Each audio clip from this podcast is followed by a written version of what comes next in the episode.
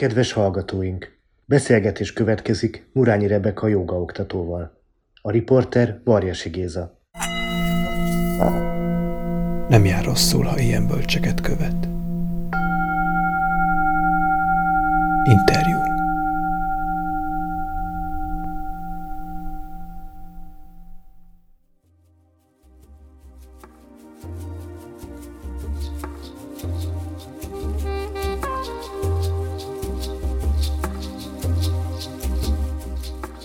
Szerep van, amiben élünk, és annyi, annyi pillanat van, amikor csak reagálunk arra, hogy mi történik, ahelyett, hogy, hogy megpróbálnánk egy, egy lépést hátra tenni, és kicsit megérteni a másik oldalt, akár más, másokról beszélünk, akármiről, családról, barátokról, kapcsolatról. Egy kicsit kevésbé reaktívabbnak lenni.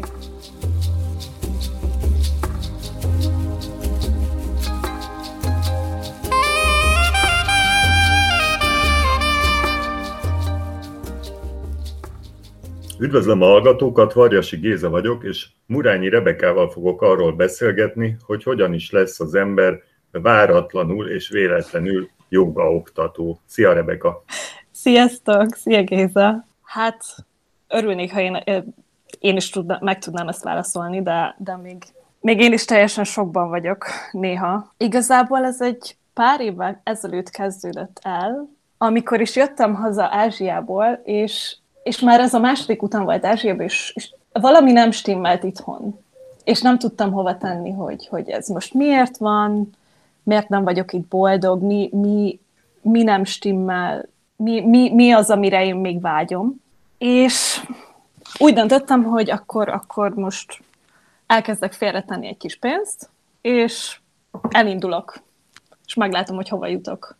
Őszintén nem tudtam, hogy, hogy pontosan miért megyek, bármikor megkérdezett bárki, annyit tudtam mondani, hogy azt érzem, úgy érzem, hogy mennem kell. El is indultam, de még mielőtt elindultam volna, elkezdtem, elkezdtem jogázni, ami igazából számomra nem tudom, hogy hogy jött, mert, mert nagyon sokáig csak egy ilyen nyugati, kicsit spirituálisabb fitnessnek tartottam. Mivel ilyen, ilyen tanárokkal találkoztam, ilyen élményeim voltak, egészen addig, amíg el nem kezdtem itt Bécsben, mivel Bécsben élek, az indiai nagykövetségre járni, jogázni, ahol megismertem a jogatanáromat. Egy, egy zseniális hölgyet, aki jogából PhD-zett, és Ausztria és Montenegro joga nagykövete, és ő a szárnyai alá vett. Így kezdődött el az egész. Bocsánat, Majd... pillanat. pillanat. Igen? Mondanád a nevét? Nilam Batz. Ah. Tehát akkor ő... te is neki köszönheted valamilyen értelemben a, azt, hogy elindultál a joga, vagy a, mondjuk inkább úgy, hogy a valósabb joga útján? Teljes mértékben. Tehát nem, nem a nyugati New Age-es joga, vagy az ilyen kicsit egyszerűsített és ezt nem rossz értelemben mondom, de háziasszonyi joga, hanem a, a joga mélységei felé? A tradicionális joga felé, igen. Mhm.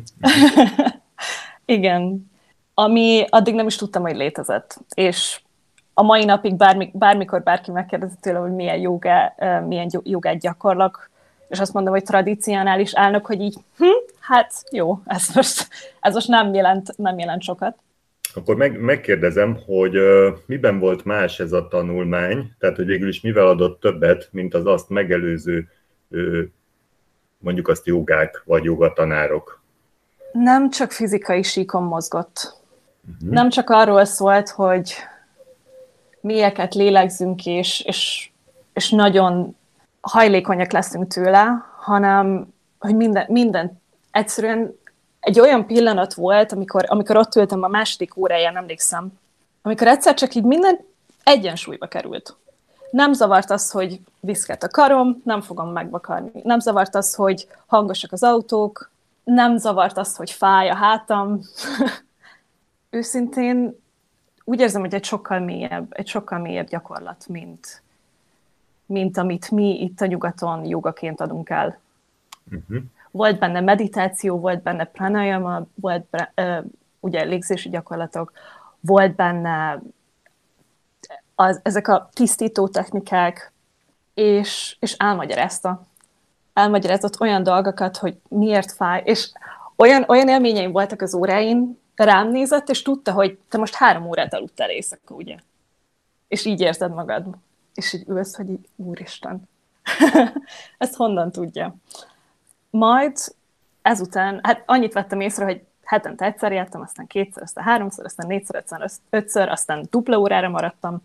És amikor úgy döntöttem, hogy itt az ideje elindulni, akkor megkértem Nilamot, hogy adjon egy kis útmutatást, hogy hova menjek. De mindezt én úgy képzeltem el, hogy majd fent ülök a Himalájában, elteázgatok, elbeszélgetek mindenkivel, eljogázgatunk. Ez, még az én fejemben is az teljesen nyugati um, joga élt. És egészen addig, amíg el nem indultam, nem tudtam, hogy hol fogok jogatanfolyamra menni, mert ő elintézte. És ő úgy gondolta, hogy ez, ez elég. Nekem ezt nem feltétlen kell tudni, addig, amíg oda nem érek. és aznap, amikor, amikor elköszöntem tőle, már a táska a hátamon volt, akkor eszembe jutott, hogy azt sem tudom még, hogy hol fogok lakni, mert természetesen mondta, hogy hát a családjánál fogok lakni, ez nem is kérdés. akkor úgy, úgy, úgy gondoltam, hogy na, hát így már 24, vagy nem is 24, 8 óra volt a, a repülőm indulásaig, most már így illene megkérdezni legalább, hogy hol, hol fogok jogázni, és hol fogok lakni. Elmondta, ez ugye nem jelentett sokat nekem akkor, Muradzsi Desai, megérkeztem Delibe, és mit ad Isten, elvittek a Nemzeti Joga Intézetbe, ahol közölték velem, hogy ez a tanfolyam nem, nem, nem angolul lesz, hanem hindiül. Ami, ami kicsit meglepő volt, egy icipicit, de úgy voltam vele, hogy itt vagyok, nem terveztem semmit, miért ne? Hajrá! Uh, el is kezdtem, és zseniális volt, nagyon jó volt, ugye azért volt egy kis hátrányom, mert a, nem, nem, mondjuk úgy, hogy nem tökéletes a hindim, de még csak haladó sem. Oké, okay, milyen szinten volt akkor? Nagyjából semmilyen, uh-huh. de mivel nagyon sok, nagyon sok angol szót használnak, uh-huh. ezért úgy az 50%-át megértettem annak. Meg ugye órán is, amikor ott mindenki becsukja a szemét, és azt mondják, hogy akebant, akkor egy idő után lásik, hogy na, akkor ez azt jelenti, hogy csukd be a szemed. Zseniális élmény volt, de én magam sem fogtam fel, hogy mi történik, és annyira, annyira hirtelen kezdődött, mert leszálltam a repülőről, és 24 óra 21 órával később már ott voltam a tanfolyamon. Hm. Tehát még csak ilyen jetlagre sem volt idő. Hm. És akkor kezdtem el azon gondolkozni, hogy, hogy mi, tulajdonképpen én miért vagyok itt? Tehát, hogy mi, mit szeretnék ezzel elérni? Mert nyilván ez volt az első kérdés a tanárnak is, a, az összes tanulónak is, ami nem meglepően én voltam az egyetlen nem indiai, az intézetben. És igazából azt tud, annyit tudtam, hogy azért, azért mentem el, mert, mert ki kellett vennem magam ebből a környezetből. Tehát az itthoniból. Az itthoniból. Nagyon sok dráma volt előtte, mielőtt elmentem, és ezt tudtam, hogy, hogy, hogy valami, valami új utat kell találnom arra, hogy hogy tekintek a világra, és uh-huh. önmagamra. Annyit tudtam, hogy ebből a folyamatos produktivitásból kell kimennem magam. Uh-huh. Mert ez, ez a nyugat csodája, hogy ha nem vagy produktív, akkor nem ér semmit. Uh-huh.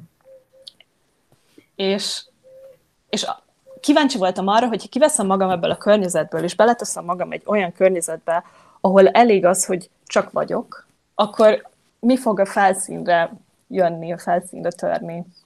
És hát érdekes, amikor, amikor a külvilág elcsendesül, és hirtelen belül minden felhangosodik. És ez, ez, ez a folyamat kezdődött el a jogával. Még itt Bécsben, csak akkor, akkor még nem teljesen láttam át, hogy miért és hogyan, csak azt tudtam, hogy valahogy egyensúlyt kell hoznom önmagamba, és lelassulni. Hogy legalább napi egy óra legyen, amikor, amikor azt érzem, hogy elég az, hogyha a légzésemre odafigyelek. Szóval Delhi. Igen, Deliben Deliben van a Nemzeti Joga Intézet, ezt lehet, hogy kihagytam. Egy óriási élmény volt. Mint kiderült, előttem volt még egy magyar hölgy, aki elvégezte ezt a tanfolyamatot, de más nem. nem volt más magyar. Szeretnék kérdezni valamit. Mondjad. Azt mondtad, hogyha így a külső hangok ö, lecsendesednek, uh-huh. és gondolom, hogy ebbe bele, belevesszük a, a, az emberi kapcsolatokat, az elvárásokat, akár a médiazajt és minden egyebet, akkor ugye a, a belső az felhangosodik. És mit értesz ez alatt? Milyen hangokat hallottál belülről, vagy, vagy ez, ez, ez zavaró volt, vagy inkább megnyugtató, vagy zavaró és megnyugtató is?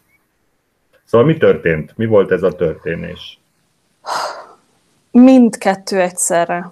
És szerintem ezzel kellett megbarátkoznom, hogy az is teljesen oké, okay, hogyha zavaró, és az is teljesen oké, okay, hogyha kellemes. Uh-huh. És mit értesz ezek alatt a belső hangokkal? Vagy, ö, mind, mindenféle gondolatot, minden szorongást, minden félelmet, minden, minden ami, ami, amire csak akkor tudsz odafigyelni, amikor, amikor nem érnek belső vagy külső behatások. Uh-huh.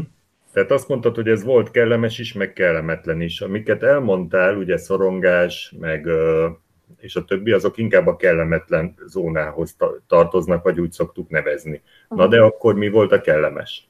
A kellemes érzelmi kötődések. Az, hogy amikor annyira messze vagy, hirtelen kitisztul, hogy mi hiányzik, és ki hiányzik. Uh-huh. Ezt például én kellemesnek éltem meg. De nem tudom, nekem ez olyan, mint a, a, a meditációban ugyanúgy, ahogy megtanulsz nem, próbálsz megtanulni nem azonosulni a gondolataiddal. Uh-huh. És, és pontosan ezt éreztem, hogy az első lépés az, hogy észre kell vennem, hogy ott vannak. És aztán már meg tudok tanulni nem azonosulni velük. De úgy éreztem, hogy annyira, annyira pörgött az élet, és annyira, annyira sok minden történt, és szokásos, tudod, 50 órát dolgozol egy héten, nem tudod, hogy mi történik közben. A magánéleted sem sincs, rend, sincs a legnagyobb rendben. Uh-huh. És mind, mind, mindebből egy olyan feldolgozatlan érzelem és gondolat halmaz lett, amit úgy éreztem, hogy csak akkor tudok már kibogozni, hogyha kiveszem magam ebből a környezetből.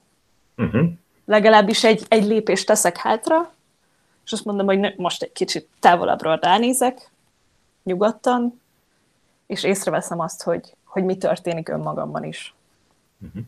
És ez egy, ez egy érdekes pillanat, amiről most beszélsz, mert ugye az ember folyamatosan azonosítja magát, illetve a, ugye az én, képé, én képét azonosítja a benne folyó történésekkel, meg maximum a testével. Tehát mondjuk a, a testet vegyük a kabátnak, és bent pedig megy a mozi.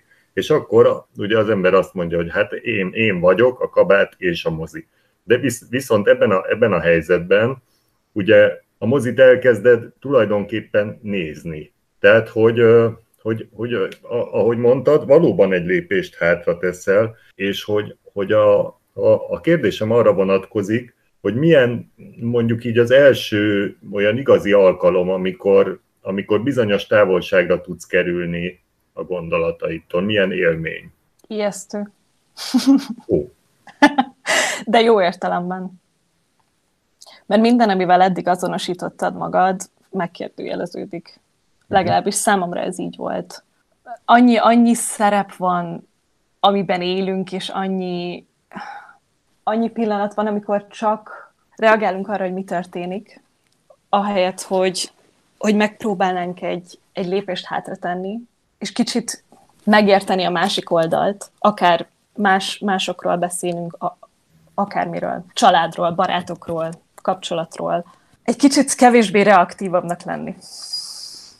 Aha. Tehát, hogy nem, nem avval a hirtelenséggel élni az életet, ahol, ahogy egyébként megtanultuk, és azt képzeljük, hogy el is várja tőlünk ugye a közeg, amiben élünk, hanem, hanem egy picit, hát ez akár nevezhetném lassulásnak is lassulás, vagy Igazából nekem az csak ott lenni a jelenben, ahol vagy, éppen. Uh-huh. És nem, nem az utcán, az utcán sétálva az utcán sétán lenni, az utcán sétálva lenni, és nem, és nem a sarkon túl már, és nem a buszon, nem a holnapban, és nem a tegnapban, és nem a, az exemmel, hanem ott lenni az utcán és sétálni. És ott mi történik? Mert ugye... Csend. Csend, aha. Jó, bocsánat, csak ugye akartam vázolni, vagy gondoltam, hogy vázolom, hogy, hogy, hogy ugye a szokásos történés az az, hogy vagy tervezünk valamit, vagy pedig emlékszünk valamire, valami felé hatolunk, vagy valamit elhárítunk magunktól, de amikor ezek éppen nincsenek, akkor, akkor ugye mi történik? Erre volt a válasz, hogy csend, és akkor most jön a kérdés, milyen a csend, és ki van ott abban a csendben, hogyha nem ugye ez a reaktív tudat? Na, pontosan ez volt a kérdés, amiért elindultam. és még a mai napig nem tudom teljesen megválaszolni. Számomra nem reaktív csendben van az a részem, aki, aki nem feltétlen magyar, aki nem feltétlen nő, aki nem feltétlen egy, egy meghatározott kultúrából jön, egy meghatározott élettörténettel, hanem az, a, ami benned is bennem van, és bennem is bennem van, és ugyanaz. Uh-huh.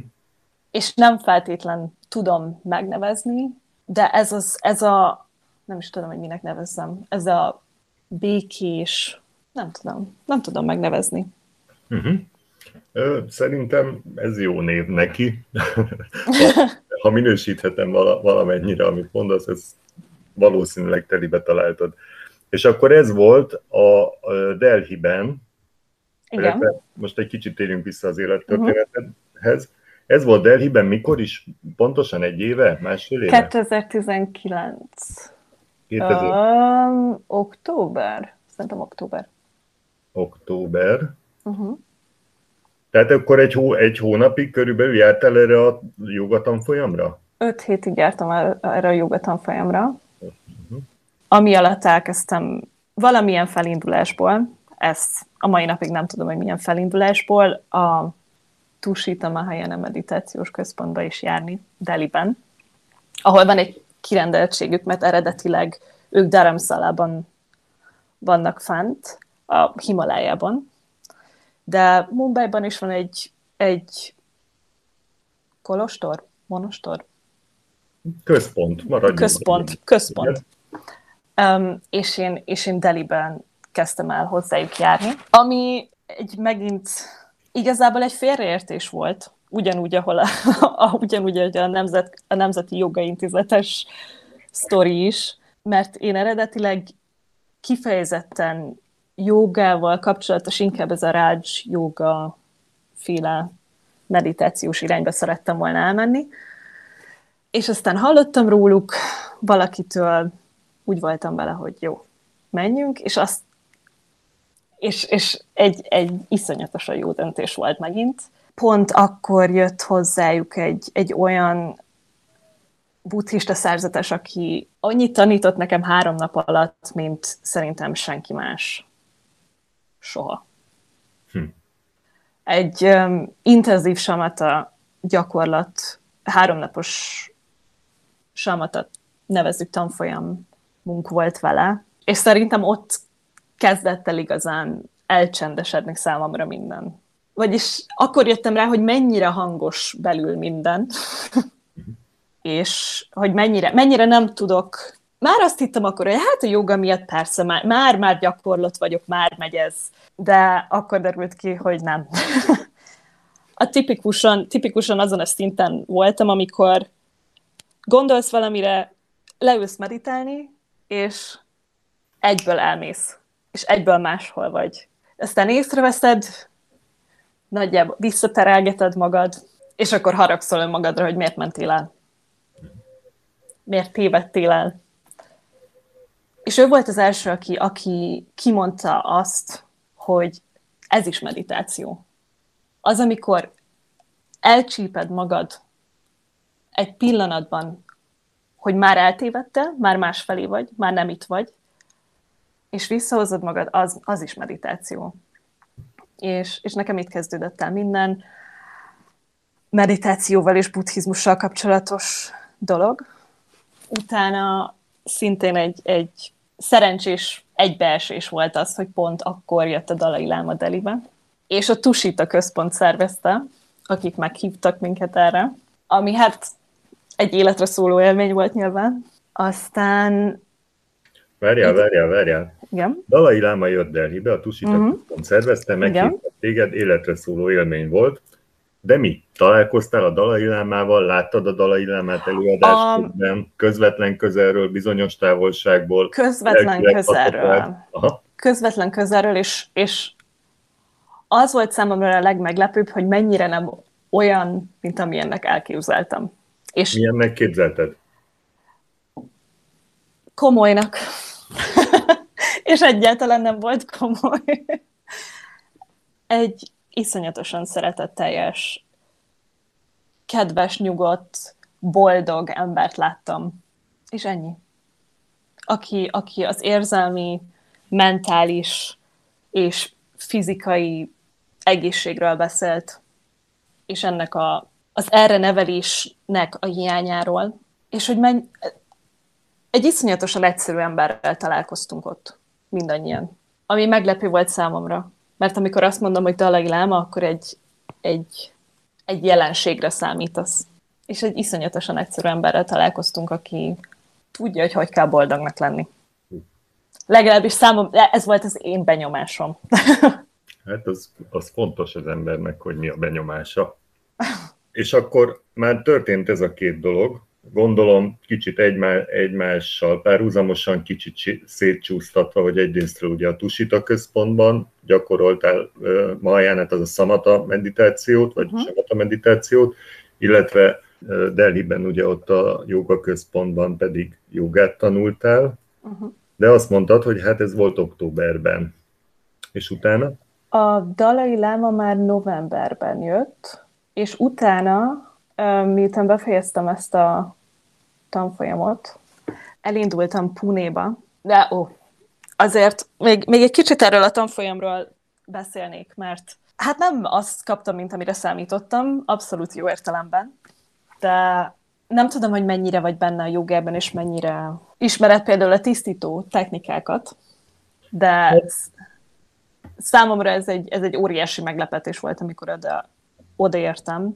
Mert hallottam már róluk, de, de nem gondoltam, hogy, hogy velünk, mint hát a tanárokhoz képest abszolút kezdőkkel, de már haladóbb kezdőkkel, uh-huh. um, rögtön belevágunk a közepébe. És tulajdonképpen az első hétvégén már mindenkinek madzagok lógtak ki az orrából, szájából, mindenhonnan.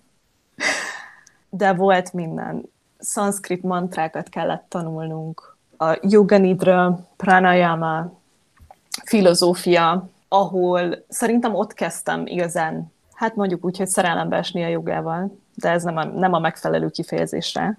Aztán Punéba elindult... Csak, csak, csak, csak, igen, igen, igen. Mert aztán azért lett egy, lett egy pár kérdésem, mert az túlzás, hogy tudom, de információm azért van róla, tehát így hallottam, vagy olvastam, hogy ezek a, de lehet, hogy például a hallgatók nem, vagy nem minde, mindegyikőjük, hogy az, hogy madzagok lógnak ki az orrokból, az ugye egy erős kép, de hát ez még bármitől lehet. Illetve nagyon sok mindent el lehet képzelni, hogy miért is kerül az ember orrába madzag.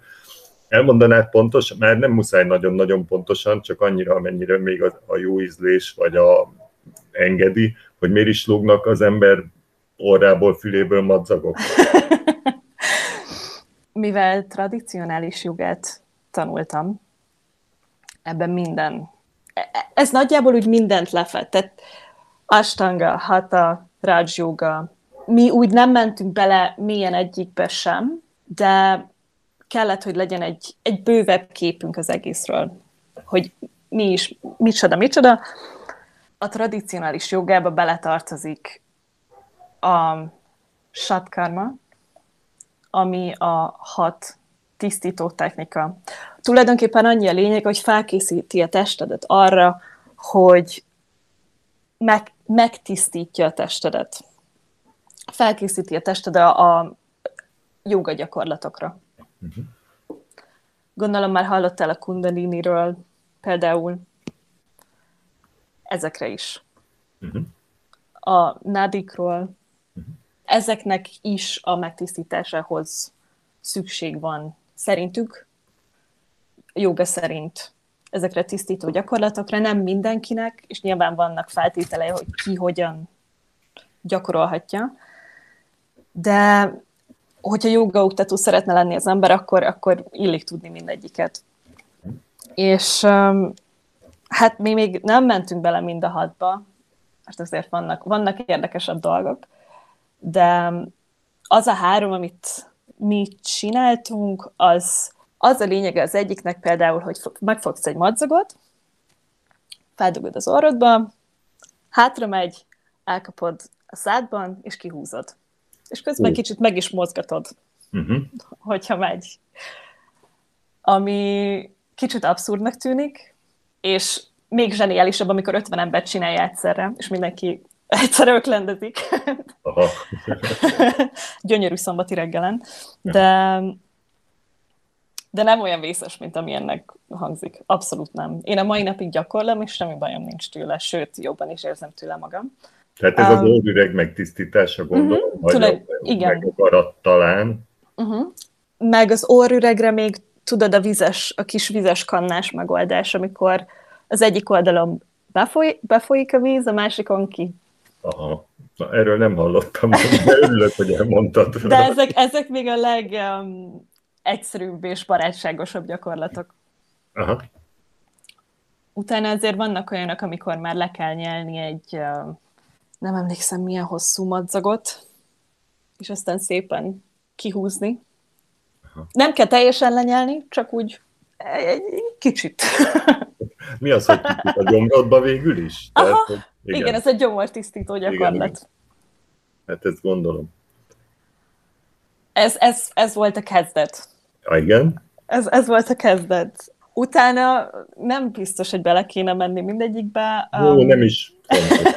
Csak nagyon érdekes, és, vala, és első kézből hallgatni ezeket a dolgokat, tudod, a, a, az irodalomban ezek említés szinten vannak benne, nincsenek kidolgozva, hogy pláne, pláne az a része nincs, hogy és utána közben hogy érzi magát az ember.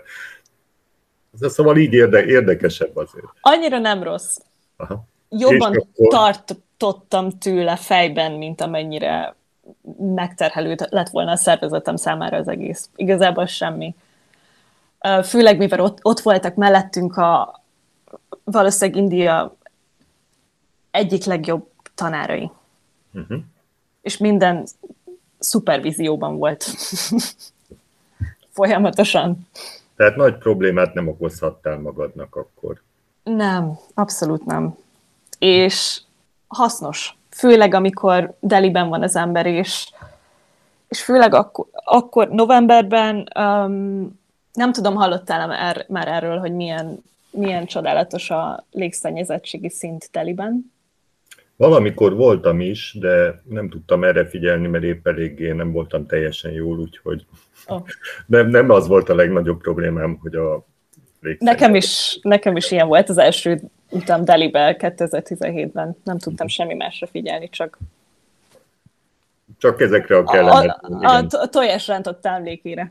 Igen, igen. De ezt, ezt, ne, ezt azért ne fejtsük ki, ezt lehet, hogy sokan megtapasztaltak. Uh, igen.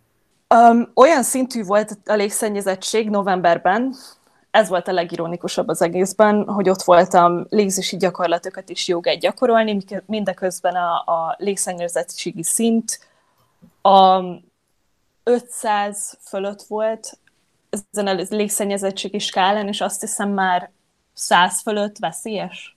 Öt, ott 500 fölött volt, um, ami azt jelentette, hogy az összes iskolát bezárták, az összes hivatalt bezárták, olyan volt, mint a folyamatosan köd lett volna teliben. Uh-huh. És, és ez a por volt inkább? Ez smog volt, egy az egyben, ami, ami, ami Rajasthanból fújt el a szél Delibe. Uh-huh. És ugye akkor, nekem akkor kezdődött a maszkos lét tulajdonképpen. Akkor egy kicsit megelőztél mindenkit. Illetve nem mindenkit, Igen. de sok mindenkit. Igen. Hát azt mondták, hogy ha kint olyan szintű volt a légszennyezettség, hogyha kint tölt valaki egy délutánt Deliben, a szabad levegőn, az egyenlő két doboz cigivel. Hmm. nem volt túl barátságos, főleg nem légzési gyakorlatokat csinálni mindeközben. Uh-huh. Nem baj, szerencsére ott volt a tiszti, a, az orvos, meg ilyesmi, ami gondolom segített. A, még van ö, a felsoroltakkal, mert mondtad, hogy szanszkrit ö, mantrákat, mantrákat? Mondtál? Mantrákat, igen. Mantrákat ö, tanultatok, a joganidrát, a pránajámát és filozófiát. A, és akkor ezt szépen szeretném egy picit sorba venni. Nem kell túlságosan hosszan kifejteni mindent, de például tudnál mondani egy olyan szanszkrit mantrát, vagy akár énekelni, mert ugye mondtad, hogy éne, énekeltétek, amit úgy bárki hallhat, és nem óriás titok. Szeretnéd, hogyha most elmondanám, vagy csak elég, ha megemlítem, és utána? Hát ahogy te jónak látod. Mert meg tudok nevezni egy párat. Jaj, a megnevezés egy az jó nem is annyira érdekes, inkább az volna érdekes, hogy, hogy ha valaki ott tanul egy mantrát, valószínűleg máshogy mondja, mint aki itt tanulja, hiszen ott oh. te... És, és kíváncsi lennék egy, hát de persze nyilván ez lehet, hogy, lehet, hogy túlmutat egy rádióinterjújún, de lehet, hogy nem mutat túl. Hát ezt eldöntheted, ha akarod, hogy, hogy van-e kedved egy szanszkrit mantrát elmondani, így mindenki örömére. Jó. Om Sehena Vavatu, Om Seheno Bunattu, Om Seheviryam Karevavahe, Tejasvina Vaditamastu, Ma Vidvisavahe. Om Shanti Shanti Shanti. Köszönöm szépen. A, egy kicsit több omot tettem vele, mint amennyit itt szoktak, de számunkra itt szabad kezek, kezet adtak az ommokkal Deliben. Uh-huh. Mert általában csak az elején ommozol, három om, utána az ima, a végén még egy om, és aztán sánti, sánti, sánti. Um, de ezt nagyon komolyan veszik viszont. Én, én, én így tanultam jogázni, hogy joga gyakorlat bármilyen nem kezdődhet ima nélkül, és nem, nem végződhet ima nélkül. Én hat imát tanultam meg ott, ami kicsit ironikus, mivel egy, egy darab keresztény imát nem tudok. De szerintem nagyon erőteljesek, és nagyon, nagyon nagy erő van abban, amikor, főleg amikor nagyon, amikor, amikor egy, egy csoport együtt kántál tulajdonképpen, és így kerültem bele például ilyen szanga, kicsit már, hát ilyen együtt kántálós csoportokba, de ez már, de ez már, ez, ez egy későbbi sztori. Uh-huh. Az imák jelentése nem kell, hogy szóról szóra, de hogy ezek adott istenségekhez szólnak, vagy például ez, a, ez az ima egy istenséghez szólt, vagy nem. egy konkrét dologhoz, vagy ez egy ilyen általános invok? Nem, ezek, ezek inkább általánosak. Legalábbis amiket mi jogával kapcsolatosan megtanultunk, ezek mind általánosak. A, a guru jelentőségéről, a tanuló és a, és a guru kapcsolatáról, a teljességről. Az egyik kedvenc mantrám, ami nem ez, de nem ez volt, amit most elmondtam, de de a jelentését nagyon szeretem. Az tulajdonképpen annyiról szól, hogy minden tökéletes, vagy minden teljes, és hogyha a teljességet kiveszed a teljességből, a teljesség marad. Ezt még én is ismerem. Tessék. Azt hiszem az Isa Upanishadból van, és Aha. a Takács Laci ezt úgy fordította, hogy teljes az ott, és teljes ez itt. Teljes a teljestől elemelkedik, teljes a teljestől elszakad, teljesnek mégis megmarad béke, béke, béke. Pontosan. Ez a, a, az egyik első, amit még régebben így elmeséltek. ne, um, nekem is ezek, ezek voltak. Ezek az a, abszolút, hát, vagy a nagy rész az Upanishadból van, mivel ugye mi végigvettük ezeket, um, de nem, nem ez az öt hét alatt, hanem az utána következő időszakban a Bhagavad Gita, a védákban annyira nem mentünk bele, de Upanishad, Hatha Yoga Pradipika, Patanjali Yoga Sutra, és a többi, és a többi, Gerant Samita, Shiva Samita, és tényleg végtelen valószínűleg ez a lista. Viszont az az érdekes, hogy én az, ezért is nem merek teljesen belemenni a, a fordításába, mert én ezt angolul tanultam meg. Aha. És akkor duplán kéne áttenni. Igen. Én, én ezt, amikor megkaptam papíron, akkor ott volt szanszkritül, hindiül és angolul. Uh-huh. És ennyi. Ezért is érdekes, mert nem feltétlen vagyok benne biztos, hogy én, én tudnék egy, egy jogaórát magyarul levezetni. Valószínűleg igen, de mindenféle jogával kapcsolatos dolgot én, én angolul csináltam. Az mhm. összes, az összes képzésem angolul volt, kivéve az, az, az egy hindit. A barátaim Bécsben is most elég nemzetközi társaság, tehát itt, itt én például már nem is jelen pillanatban nincs magyar barátom. Tehát csak akkor beszélek magyarul, amikor hazamegyek, vagy valaki, valaki felhív otthonról. És emiatt nem merek belemenni a fordításokba. Mert nem Aha. tudom, hogy mennyire, mennyire lenne értelme. Ez így gyakorlatilag elég is volt szerintem ja, a, a, a szanszkrit mantrák ö, magyarázatáról. Igaziból inkább arra voltam kíváncsi, hogy, hogy hogy hangzik ilyen viszonylag első kézből. És akkor, é, a, igen? Én már egy párat itt, itt um, Bécsben is megtanultam, de még a mai napig úgy érzem, hogy, hogy nem tökéletes. Viszont a tanáraim azt mondták, Deliben ezt, ezt, ezzel, ezzel kapcsolatban nagyon-nagyon szigorúak voltak, addig nem mond, nem mond a mantrát, amíg nem tudod tökéletesen kiejteni. Mivel nem az anyanyelvemen mondom, ezért nem biztos, hogy nem az ellentétét mondom. Oh. Mert, lehet, mert lehet, hogy egy, lehet, hogy rosszul ejtem ki a szót, és teljesen más jelentése, jelentése lesz. Uh-huh. Tehát akkor ők nem, nem elsősorban a szándékra teszik a hangsúlyt, hanem a szavak mondjuk azt mágikus hatalmára. A kettő kombinációjára szerintem. De igen. Azért, de azért a Nemzeti Joga Intézet elég szigorú ilyen szempontból. Tehát ott, ott például a dress code is volt, csak fehér pólóban lehetett menni, csak hosszú fekete nadrágban, semmi kirívó, mivel ugye ezért Indiáról beszélünk, de ezután azért, azért kicsit liberálisabb lett a helyzet Púnéban. Miután, bocsáss meg? Uh, no, uh, Pune, oda, oda, oda átutaztam.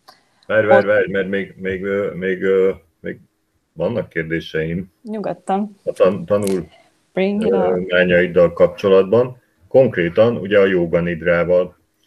Én, én csináltam már egy riportot egy olyan hölgyel, aki szintén jogaoktatónak tanult, holott ő, ez, ő nem akart jogaoktató lenni, csak mag, magát a tanulást szerette volna. Uh-huh és ő mesélt egy pár dolgot a joganidráról, amit ha jól értettem meg, akkor ez a, az álom, álom és ébrenlét közötti határon ö, egy bizonyos értelmű mélység, tehát az álom mélysége és az ébrenlét tudatosságának az összekapcsolásáról van valamilyen értelemben szó, de inkább mondd el te, hogy pontosan micsoda. Ezt, ezt tökéletesen leírtad nagyjából. Ahogy én meg tudnám fogalmazni, azt magyarul nem is vagyok benne biztos, hogy mi a tökéletes szóra, de a, a buddhizmusban is van ugye a lucid dreaming. Uh-huh. Számomra ehhez áll a legközelebb. Igen. Számomra nagyjából ezt tökéletesen leírja. És nagyon egyszerűnek hangzik, de nagyon, nagyon nem egyszerű. Mitől hangzik egyszerűnek? Mert ez egy annyira egyszerű szó. Ha, lucid dreaming. Ez dreaming. Álom. Hm.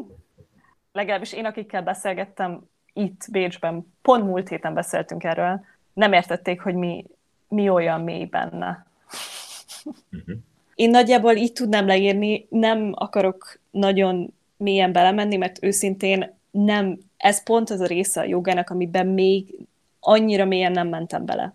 Tehát mhm. gyak, gyakoroltunk, és, meg, és, és a mai napig gyakorlom, de még nem érzem azt, hogy elértem volna azt a határt, hogy magabiztos legyek erről beszélni. Mhm. Jó. Viszont Igen. bármit kérdezhetsz, um, mert lehet hogy, lehet, hogy rosszul fejeztem ki magam. a jogával kapcsolatosan mi mind, tehát, hogy mindenen átmentünk.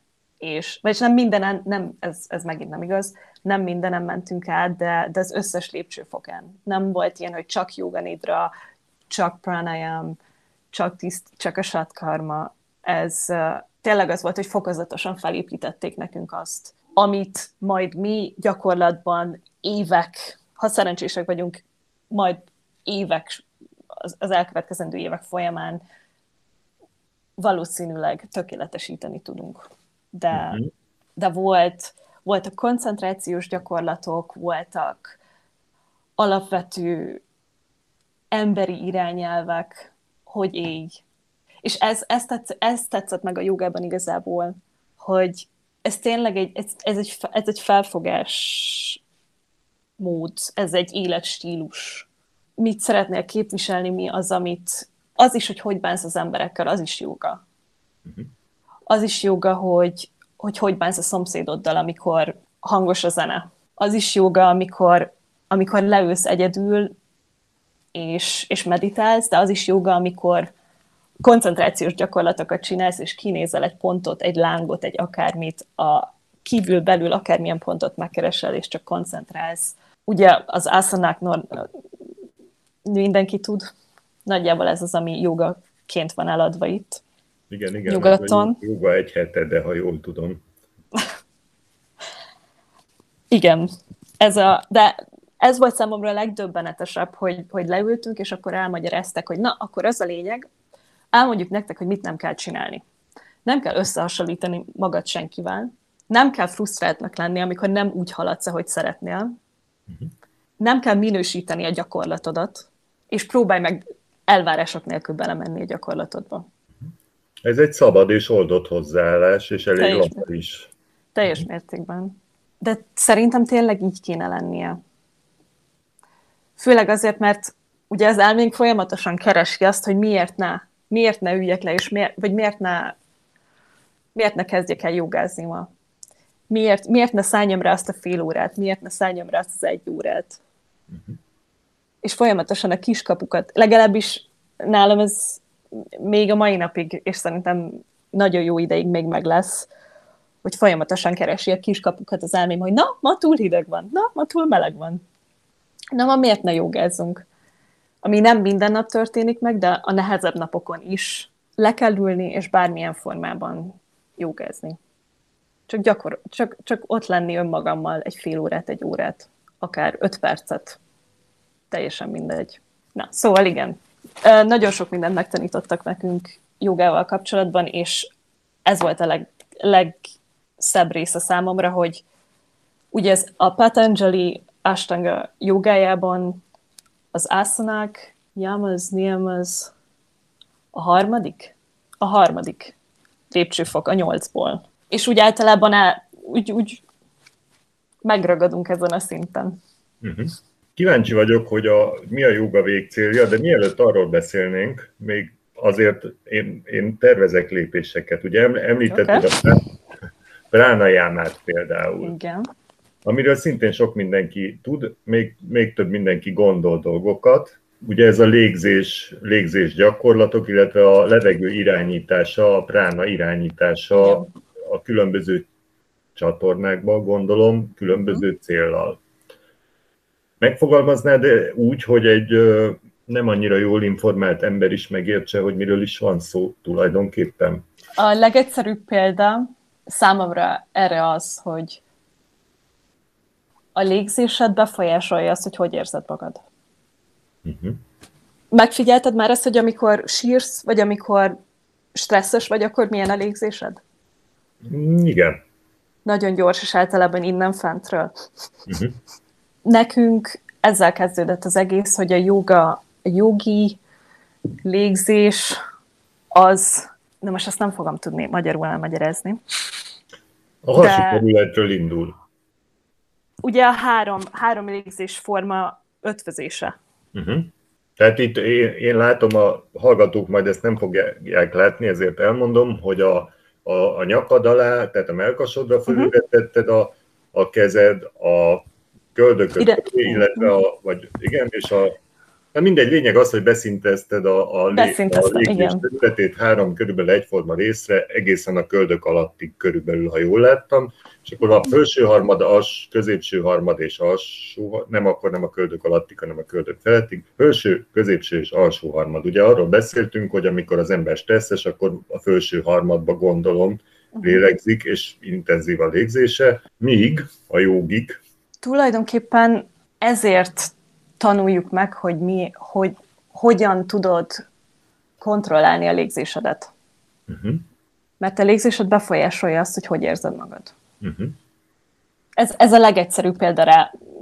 Nagyon mélyen bele lehet menni, és igazából a pranayam, a pranayam az nem is, vagy pranayama, az nem is feltétlen légzési gyakorlatként kéne, hogy lefordítva legyen, mert ugye a prana az nem feltétlen a levegő, amit mhm. beszívsz. A prana az a life force. Életerő. Életerő, igen. Vagy életlehellet. Életerő. Életerő. Uh-huh.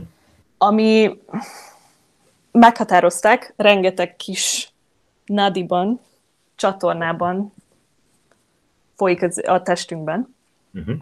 és tulajdonképpen ezt tanulod megkontrollálni és ehhez kell, ehhez van szükség a, tisztít, a tisztító gyakorlatokra, uh-huh. hogy ezeket a csatornákat is megtisztítsd, és ezáltal a pranayama által is megtisztítod őket. Jó, én szerintem... Nagyjából a, úgy igen. A pranayamáról így hirtelen eleget beszéltünk, úgyis igazából ezekről a gyakorlatokról nyilván érdekes beszélni, de kipróbálni sokkal érdekesebb, vagy, vagy ugye a jogával foglalkozni sokkal érdekesebb. Most akkor tájékozottunk már sok mindenről, a filozófiát említetted, hogy a Bhagavad Gitát, a Patanjali Yoga Sutrát, az Upanishadokat és a többit és a többit tanulmányoztátok. Valószínűleg ez egy külön évtized lenne, amíg erről mesélnél, úgyhogy szerintem ezt nem olyan nagyon fontos, hogy most így hirtelen elmondjuk, csak hogyha valami majd eszedbe jut így menet közben egyikből vagy a másikból, akkor oda lehet idézni. De mondtad, hogy, mert úgy a hallgatók még nem tudják, de én tudom, hogy most egy-másfél hónapról beszélgettünk, de te ott ragadtál végül is Indiában, ugye? Igen, én ott ragadtam Indiában tíz hónapra. Ott ragadtál tíz hónapra, mm. ugye oda mentél októberben azzal a céllal, hogy majd ott leszel valamennyit, vagy szóval azért csak volt egy ilyen vég. Irányom volt, tervem nem. Az irány az igazából számomra három hónap volt, talán négy. Ez, ez egy elképzelés volt. De abszolút, abszolút nyitva hagytam az ajtót, hogy bármi bejöhet rajta. Én Nepálba is elmentem mindeközben, de ott csak két vagy három hetet voltam és a terv az volt, hogy, hogy India után én tovább, tovább állok kelet, dél-kelet-ázsia felé, mivel én már töltöttem ott az előtt hét hónapot, nyolc, nem, kilencet, és ott élnek a barátaim Vietnámban és Kambodzsában. De hát ez nem teljesen jött össze, mivel márciusban ugye beütött a Covid. Ah és hát igazából még nem is mentem volna, mert volt, még, még sok tervem volt. Addigra, addigra már voltak terveim Indiában. Uh-huh. Megcsináltam ezt, um, nem tudom, hallottál, hallottál már róla. Én nem a, nem a Yoga Alliance-es 200 órás, 300 órás rendszerben vizsgáztam, hanem India, az indiai kormány próbálja megszervezni a saját rendszerét erre, uh-huh. hogy egy kicsit autentikusabb legyen, és közelebb, közelebb álljon ez a joga eredeti formájához. És, és én ebben a rendszerben vizsgáztam, és tanultam. Ami hát mondjuk úgy, hogy nem egy ilyen, nem egy, ilyen egy hónapos Himalájában teázgatós, elászanázgatós sztori volt. Hanem végül hanem végül két és fél hónap után sikerült levizsgáznom. A mai napig nem tudom, hogy hogyan. Mert a, volt egy írásbeli része a vizsgámnak, és egy, egy gyakorlati része. A gyakorlati részénél megmondták, hogy hát itt nincsenek témák, és nincsenek um, témakörök, hanem az öt vizsgáztatónak bármi, amilyen szébe jut, azt megkérdezheti, és nekem válaszolnom kell. Az írásbeli része pedig, hát a fele szanszkritul volt, a másik fele meg angolul, meg néha hindiül. De sikerült, sikerült. Tényleg a mai napig nem tudom, hogy hogyan, de sikerült, és nagyon, nagyon kőkemény, kőkemény munka volt. Főleg a filozófia része. Mivel azért, azért a, pont ezek, ezek, amiket megemlítettünk, ez a Bhagavad Gita, Yoga Sutra, Hatha Yoga Pradipika, ezek nem olyan könyvek, amiket úgy leül az ember és elolvas egy, egyben, egy, egy délután alatt, hanem, hanem évekig emészgeted, vagy egy életen keresztül emészgeted. És nekem ott úgy adtak rá két és fél hónapot, hogy, hogy megértsem minden filozófiai ágazattal együtt, hogy itt miről van szó. Ez jó és, kis feladat. Uh-huh. Hát nem, nem volt egyszerű. Főleg úgy, hogy azért nem mondom azt, hogy nincs közöm a keleti filozófiákhoz, de ugye egy nyugati kultúrában nőttem fel. Uh-huh. És itt éltem le 26 évet. Hetet. Szóval nem sokat hallottam én ezelőtt még a, a Bhagavad Gita-ról sem. Hallottam róla, de említés szintjén, és aztán ennyi. Nem volt egyszerű, de ajánlom mindenkinek. Nagyon. Hogyha ezt megcsinálod, akkor utána legalább tudod, hogy tudod. És, és elég magabiztos leszel ahhoz, hogy, hogy tanítani. Legalábbis azt, én úgy érzem, hogy tanítani még, még mindig, mindig olyan, nem, ne, én, igazából én nem akartam tanítani. Nekem ez volt a legviccesebb az egészben, hogy én nem úgy mentem oda, hogy jogatanár leszek, hanem jogázni szerettem volna, de aztán ugye így alakult. Elfajult a helyzet. Egy picit. De jogatanárként a, ma, a mai napig is úgy érzem, hogy néha, nem mindig, de néha úgy érzem, hogy úristen, elég, elég jó vagyok én ehhez. Uh-huh. És aztán rájövök, hogy ez, ez, ez egy folyamat, ugyanúgy, mint minden az életben. Vagy az élet önmaga is egy folyamat. És én azt tudom, és azt tanítom csak, amit én magam már megéltem, és, és úgy érzem, hogy autentikusan át tudom adni. Tehát nem fogok, ezért is még, még nidrát nem fogok, ebbe még nem szeretnék belemenni, mert, mert nem érzem úgy, hogy ott, ott tartanék, és, és mint mindenben is, meditációban is vannak olyan, olyan dolgok, amik, amik lehet, hogy soha nem történnek meg, de lehet, hogy holnap. Például a, a, beszélgettem olyanokkal, akiknek megvolt már a kundalini élménye. Nekem nem, és lehet, hogy soha nem is lesz. De számomra nem erről szól a joga, hogy, hogy kinek milyen élménye van, és mit értünk el vele, hanem ott lenni, csinálni, és, és meglátom, hogy hova, hova visz. És hogy hogy érzem. Egészen addig, amíg, amíg nem érzem magam rosszabbul tőle, amiről még nem hallottam sokat, hogy nem, nem hallottam nem hallottam olyan emberről, aki rosszabbul érezte volna magát a jogától, de ad, amíg nem érzem magam rosszabbul tőle, addig, addig mind, bármikor mi, vagyis mindig is lesz értelme. Na.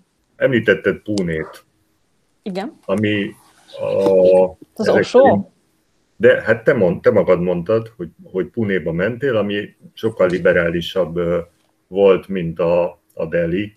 És hát igen, arról, arról sokan tudunk, sokan meg nyilván nem, hogy Osónak van ott talán a mai napig, a mai napig egy közössége.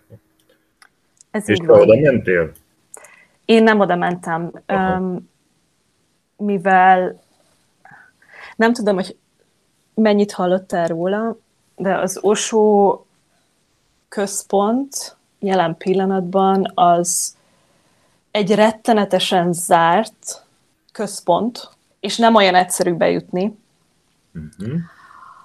Ami engem elijesztett, az az árától eltekintve, nagyjából, nagyjából úgy ezt a hallgatóknak is jó lehet tudni, nagyjából 100 dollárba kerül, hogy valaki egy napra bemenjen. Nyilván, hogyha tovább mész, akkor, vagy tovább maradsz, akkor, akkor nem, de én, én találkoztam ott egy kávézóban egy, egy, egy nagyon-nagyon kedves német hölgyel, aki mióta? 70-es, 80-es évek óta jár oda az Osó központba. Kitartó. Minden évben. Igen. Nagyon kitartó. És, és ő is ezt mesélte, hogy Hát már azért nem teljesen az igazi. Nem, úgy, nem ugyanez, mint ami annó, annó volt. Jó, hát régen minden jobb volt.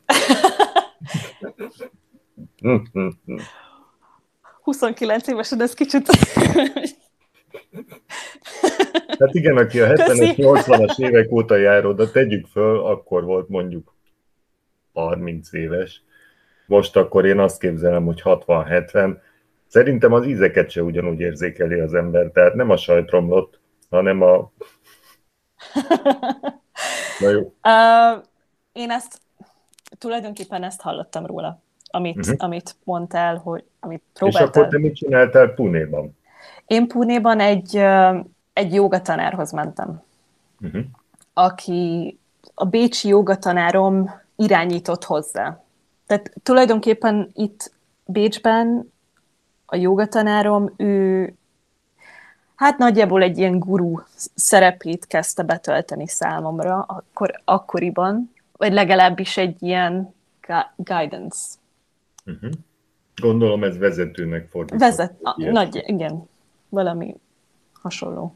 És ő irányított ehhez a jogatanárhoz, aki, aki szintén egy, egy iszonyatosan zseniális, egy, egy Ayurveda doktor, és, és szintén egy, egy joga nagykövet, aki, hát mondjuk úgy, hogy, hogy angolul is teljesen át tudta nekem adni a filozófia, a filozófia részét a jogának, úgy, hogy autentikus maradt. Mert azért pont ezt, ezt mondták nekem, hogy, hogy nehéz lefordítani ezeket a dolgokat, úgy, hogy ne veszítsen a jelentéséből.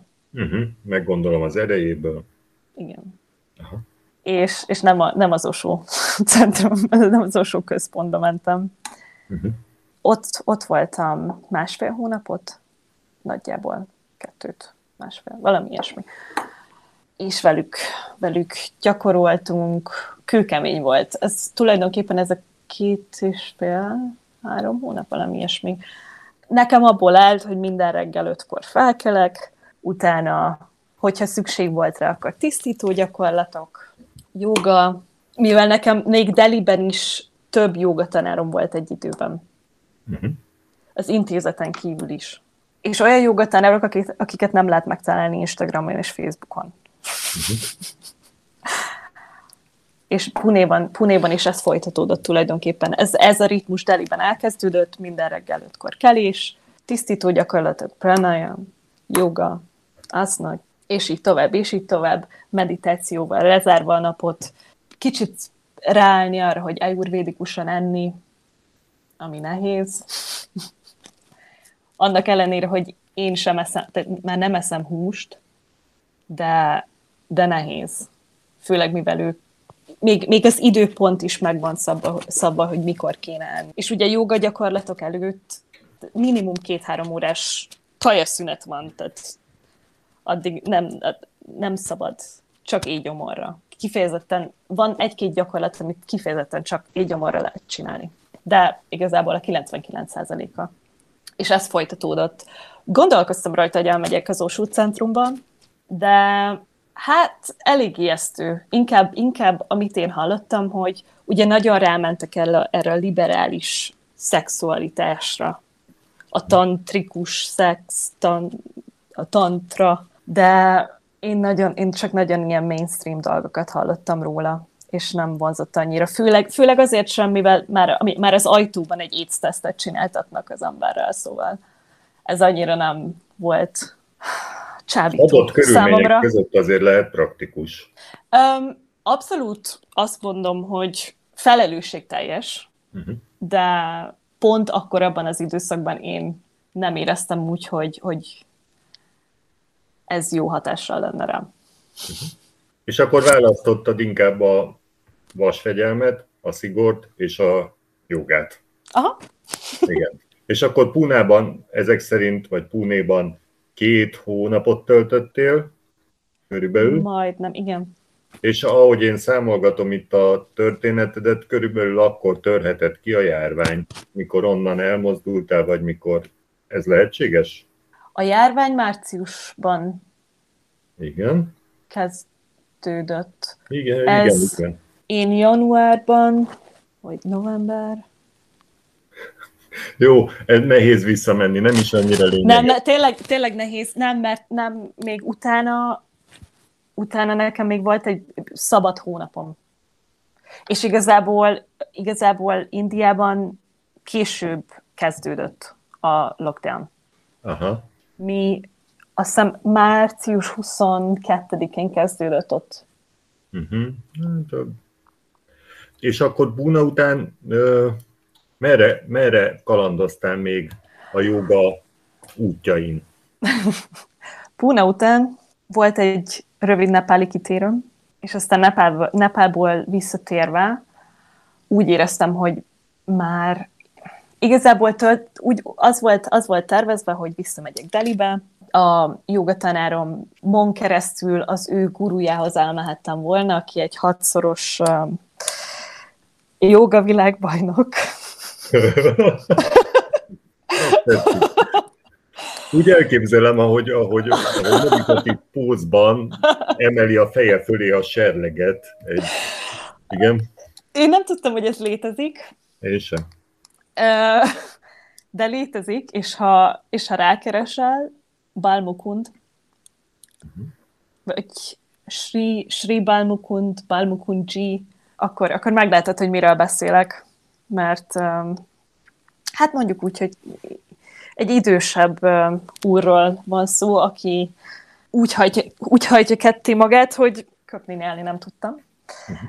De ezt sajnos, mivel Indiáról van szó, és nő vagyok, ezért történtek olyan dolgok, ami, ami miatt én úgy éreztem, hogy nem maradhatok tovább Deliban. Uh-huh. Ezt nem is muszáj kifejteni. Vagy... Nem, semmi, semmi komoly nem történt, csak egyszerűen maga az intent. Én nagyon szerettem Deliben lenni, de volt egy-két olyan alkalom, amikor nem éreztem magam biztonságban, és akkor enyhén fogalmaztam. Aha. És úgy éreztem, hogy főleg így két és fél-három hónap kőkemény reggel ötkor kelés után, és úgy, hogy reggel öttől aktívan este nyolcig órákon vagyok, és, és minden a jogáról szól, ezután, ezután rám fér egy kis kikapcsolódás. Ami ironikusan hangzik, mert a joga maga már kikapcsolódás, de inkább ettől az, ettől az életmódtól és, és magától a, a nagyvárosból szerettem volna kikerülni. Igen. És akkor merre vitt az utad? És akkor Goán kötöttem ki. Hú. Az kika, ugye az a híre, hogy az olyan kikapcsolós hely. De az a legjobb, hogy én ezt nem tudtam. Nem, nem tudom, hogy. Én tudtam, hallottam már Goáról, hogy azért ezért relatíve liberálisabb, kicsit nyugatiasodottabb része Indiának, de én nem te, nekem nem teljesen kattant be egyből, hogy Goa zene. Goa party. Az Goa, az, az Goa után van elnevezve. Aha. Um, tényleg teljesen tudatlanul elindultam. És amikor odaértem, akkor egy olyan, olyan sokban voltam, úristen. Jó és rossz, nem, a mai napig nem tudom eldönteni, hogy jó vagy rossz sok volt, de, de sok volt. Uh-huh és ott, ott Arambolban kötöttem ki, ami azért egy csendesebb része, a teljesen északi része Goának. Már igazából ez az utolsó északi falu Goában. Hát egy ilyen kis hippi falu, ahol mindenki jogázik, tájcsízik, mantrázik, kántál, bármi, amit el tudsz képzelni. Goa partik is voltak, de én azon akkor még hirtelen, hirtelen jogából kijövve nem éreztem azt, hogy, túl, hogy kész lennék erre. És hát ott ragadtam. Igazából egy hónapot ott töltöttem, még mielőtt, uh, még mielőtt beütött volna a pandémia. És megint olyan tanárokkal találkoztam ott, igazából nem tanárokként tekintettem rájuk, de hasonló érdeklődésű jogik, és, és, és ah, zseniális volt tényleg nagyon, nagyon, nagyon jó élmény volt, és egy teljesen más felfogás. Megint, még Indián belül, Indián belül is. egy teljesen más felfogás, ami őszintén nem volt a legrosszabb, mert én nagyon, nagyon szerettem Deliben lenni, és Punéban is, de Pune számomra nagyon magányos volt, mivel mindenki, rajt, rajtam kívül mindenki csak jövőmenő ö, diák volt. Aha. Tehát ott töltötték a tanulmányi ide, idejüket, és aztán... Aztán hazamentek a családjukhoz minden, minden nap, mert fiatal feleségekről beszélünk, akik hát mondjuk úgy, hogy nem voltak a legszerencsésebb helyzetben a, a házasságukkal kapcsolatban, vagy anyákról, akik nyilván nem, nem engedhetik meg maguknak, hogy ne egyből hazamenjenek joga órájuk után. Uh-huh. Deliben pedig um, Deli egy, iszо, egy iszonyatosan nagy város, ahol, ahol nagyon oda kell figyelni. Én, én biztonságban éreztem magam, egy-két esetet kivéve ugyebár, de, de más. Nagyon, nagyon más, és, és nagyon jó, jó volt. Én, én nagyon szerettem, hogy nem, például nem, én, én nem láttam nyugati embert egészen, amíg Koára nem kerültem. Egyáltalán. Körülöttem az összes, az összes osztálytársamnak nevezzük őket. Az, össze, az összes osztálytársam indiai volt, mindenki körülöttem indiai volt, és jó érzés volt egy kicsit megint nem, fe, nem fehér ember lenni, amikor Goára értem. Mert nyilván ez, ez egy szörnyű dolog Indiában, ez a, hogy hívják magyarul? A fehér privilege. Fe, fehér privilégium? Nem tudom, hogy ez... A, ez, a, egy, ez egy ingoványos terület, de felsőbbrendűség? Talán. Vagy, Ö, inkább magas. az, ahogy Hát az ahogy, az, ahogy bánnak velem. Tehát láttam, hogy egy indiaival mennyivel rosszabbul mánnak, mint velem. Kicsodák? Az indiaiak. Ó, tehát egymás között pofoszkodnak, téged felét pedig mosolyognak, vagy ilyesmi? Igen. Igen. Nyilván nem mindenki, de, de nagyon, nagyon, hát kijött, kijött a, a nem egyenjogúság, mondjuk így. Aha. És, és nagyon érdekes volt még az osztálytársaimtól is megkapni, hogy ugye én azért egy látványosság voltam számunk, számukra. Mert voltak olyan osztálytársaim, akik egy kis faluból érkeztek, és nem is beszéltek angolul. Vagy csak nagyon, kevés, nagyon, nagyon keveset. Uh-huh.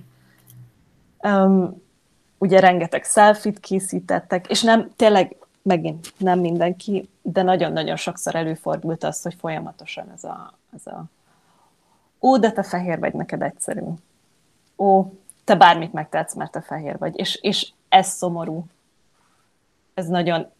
És azt nem úgy mondom, hogy nem panaszkodom most, csak ez egy óriási probléma ott, és én sem éreztem úgy, hogy szörnyű azt érezni, hogy amiatt jobbnak tartanak, mert fehér a bőröm és ők, amikor oda jön valaki hozzád, és azt mondja, hogy annyira, annyira szeretnék annyira fehér lenni, mint te, bár annyira fehér lennék, mint te.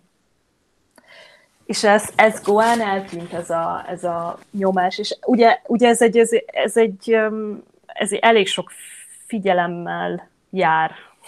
A, a, a bámulás az megvan? Persze, az, igen.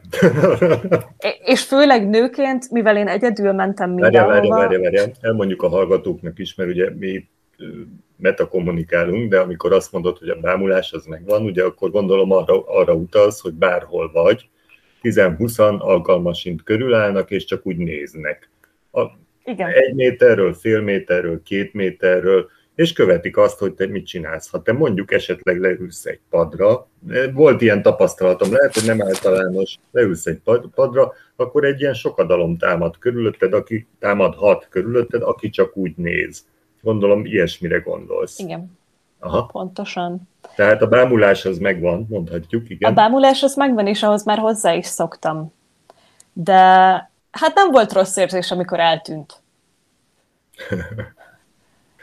Hát úgy, úgy nem zavart, amikor ez úgy megszűnt körülöttem, és, és ez Goan megszűnt. Uh-huh. Gondolom ott jobban, jobban mindenki megszokta a külföldiek jelenlétét. Talán. Tele van külföldiekkel. Igen. Tehát, Tele van külföldiekkel. ott nincs ez az extremitás hangulat. Szerintem nagyjából három ilyen hotspot van ö, külföldieknek Indiában, uh-huh.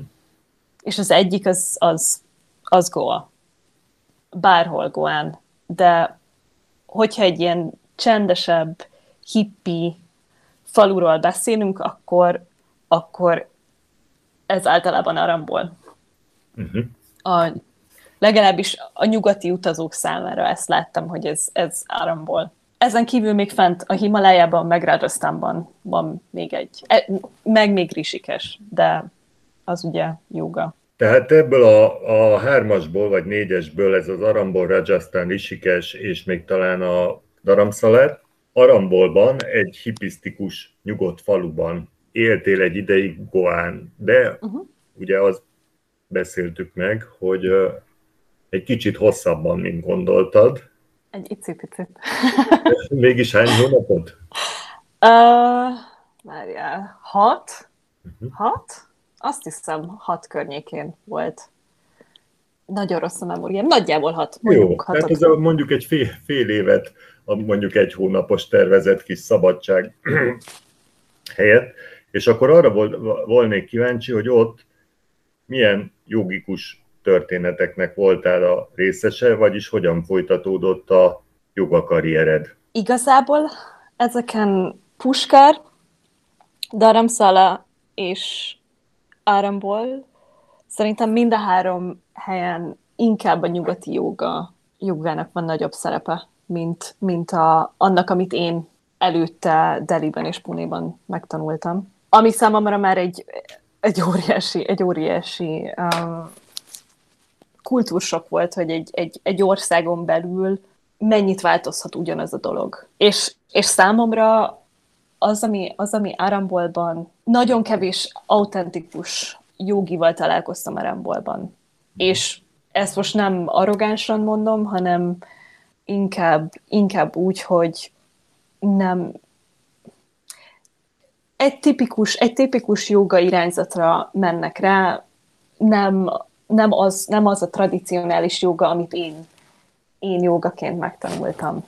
Vagyis amit én gyakorolnék. És számomra nehéz volt olyan helyet találni Arambolban, ahol, ahol azt a fajta jogát gyakorolják, amit én. Ennek ellenére voltak nagyon-nagyon jó tanárok, nagyon-nagyon jó um, jogi körülöttem, és, és mivel ez egy, ez egy olyan közösség, ahol, ahol abszolút szabadon élnek együtt az emberek egymással. Hát egy, egy ilyen kicsit ilyen kommunásabb uh-huh. életérzés, kicsit ilyen alternatívabb életforma. Hát én hat hónapig például nem hordtam cipőt, ami, ami annyira egy apró dolognak tűnik, de amikor visszajöttem, és rájöttem, hogy ez, ez, ez mennyire egy apró dolog, de mennyivel szabadabbnak érzem magam attól, hogy nem, nem vagyok elítélve azért, mert mezitláb vagyok az utcán.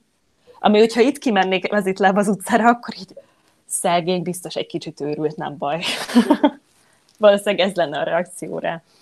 De nem tudom, nekem nagyon tetszett az, egész, az egésznek a hangulata, és ez is egy olyan véletlen volt, hogy én aram volt, az alapján választottam, hogy mennyire volt messze a busz megállótól. Mert a busz nem megy be Arambolba, csak taxi. A busz az csak a főúton megy, végig egészen Arjunaig, azt.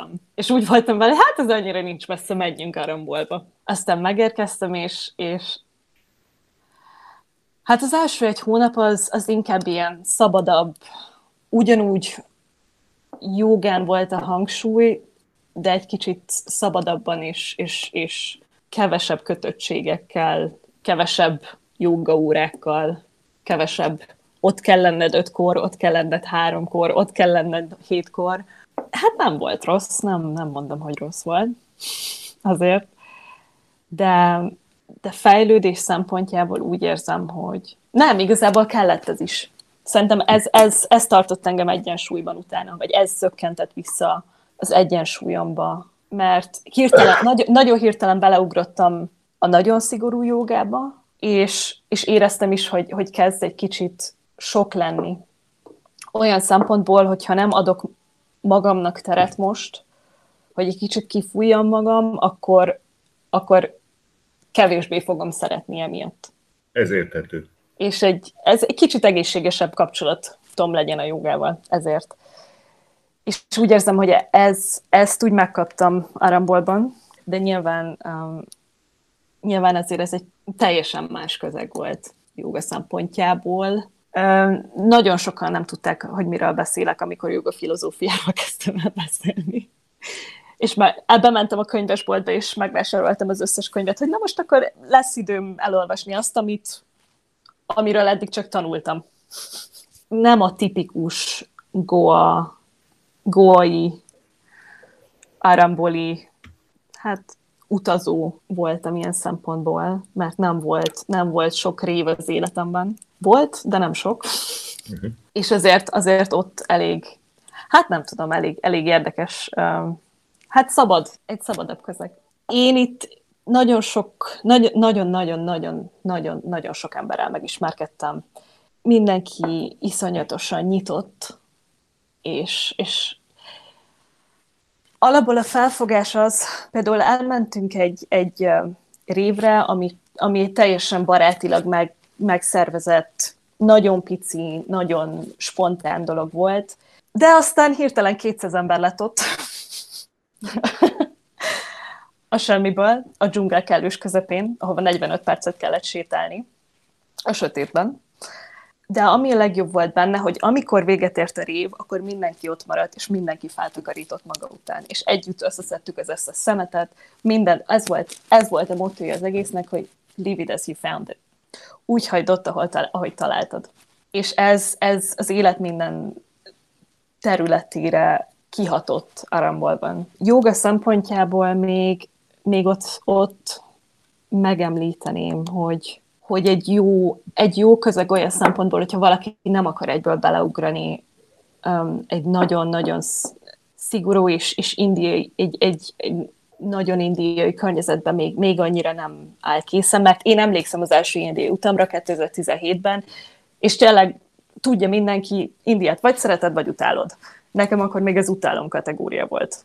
Volt benne egy kis szeretem a kultúra miatt, de, de annyira sok annyira sokkos voltam, hogy hát kellett, kellett még utána ez a, ez a második út ahhoz, hogy megszeressem, viszont most már imádom. És na, vissza, visszatérve a, a pandémiához, engem ugye ott talált a, a COVID, ami egy kicsit ijesztő volt, mert március 21-én kezdődött el ott a lockdown, de ott, ott úgy kezdték el, hogy nem az volt, hogy na most akkor egy hónapra bezárunk mindent, hanem egy napra bezártak mindent, aztán azon az egy napon még három nap, aztán még két hét, és aztán onnantól kezdve az örökké valóságig, legalábbis úgy, úgy éreztük. Viszont nem, nem egy ilyen baráti nyugati bezárunk mindent volt, hanem tényleg bezárunk mindent. Tehát amikor, amikor bejelentették egy nappal, a, egy nappal már, már március 21-én, bejelentették, hogy akkor nem most bezárunk mindent, akkor az összes bolt bezárt. És, és nem mindenki vette komolyan, á, nem baj, izé, nem kell bevásárolni menni, nem baj, kinyitnak.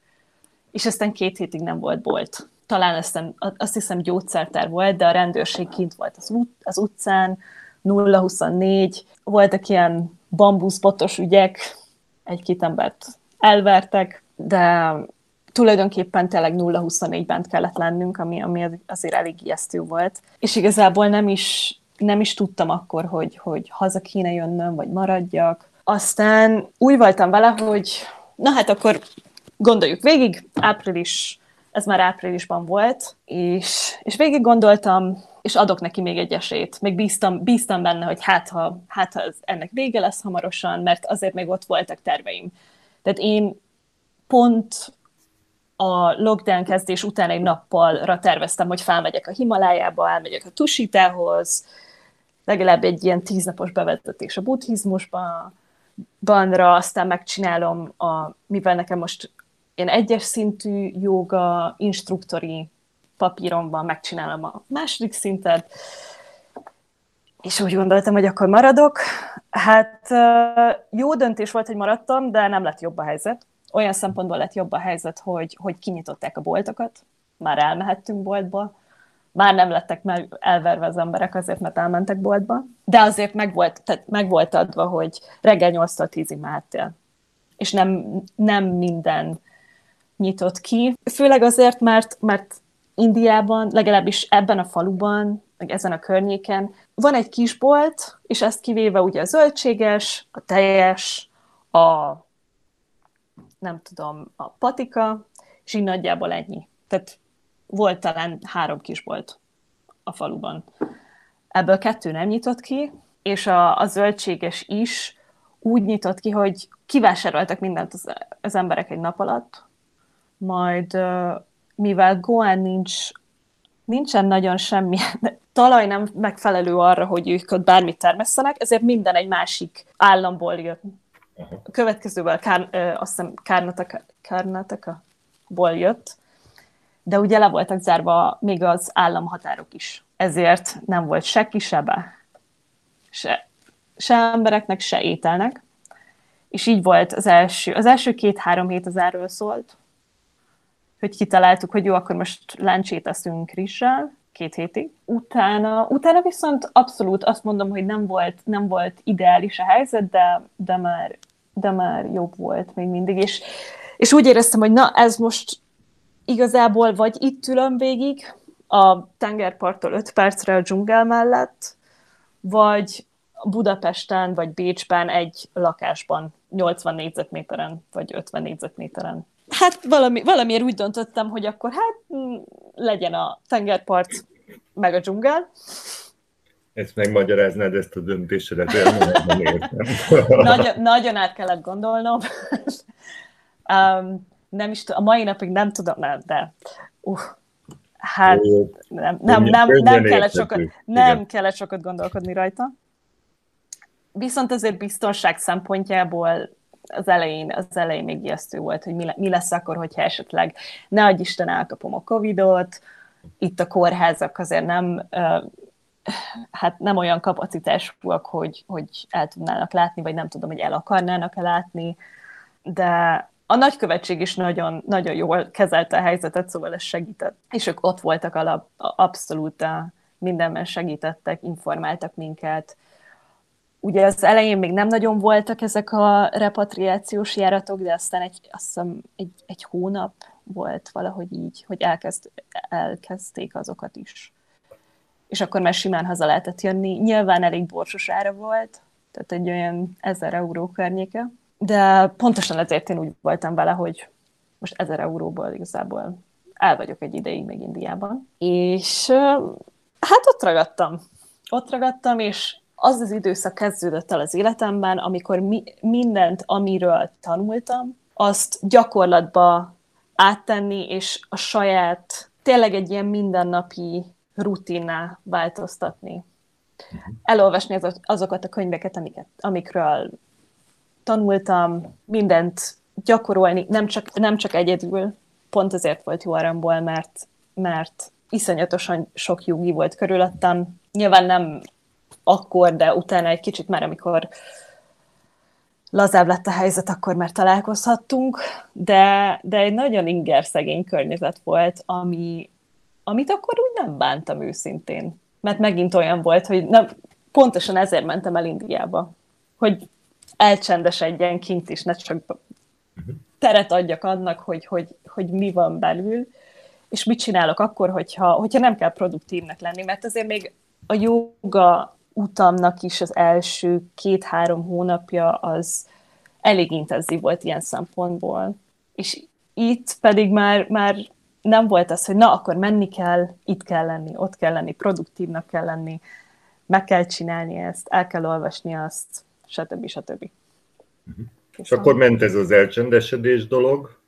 Tehát ment ez az elcsendesedés ilyen, dolog. Lett egy ilyen belső, kicsit nyugodtabb, kicsit nem olyan rohanós már. Hát nyilván a jogával kapcsolatban a rohanást említeni furcsa, de ugye mondjuk egy, egy intenzitást írunk le vele. Tehát volt egy nagyon-nagyon intenzív és egy nagyon-nagyon kívülről meghatározott időszak, és akkor viszont most itt lett egy egyrészt abból, abból a szempontból kívülről meghatározott időszak, hogy nem mehettél sehova, viszont oda benn meg a saját ritmusodat és tempódat élhetted.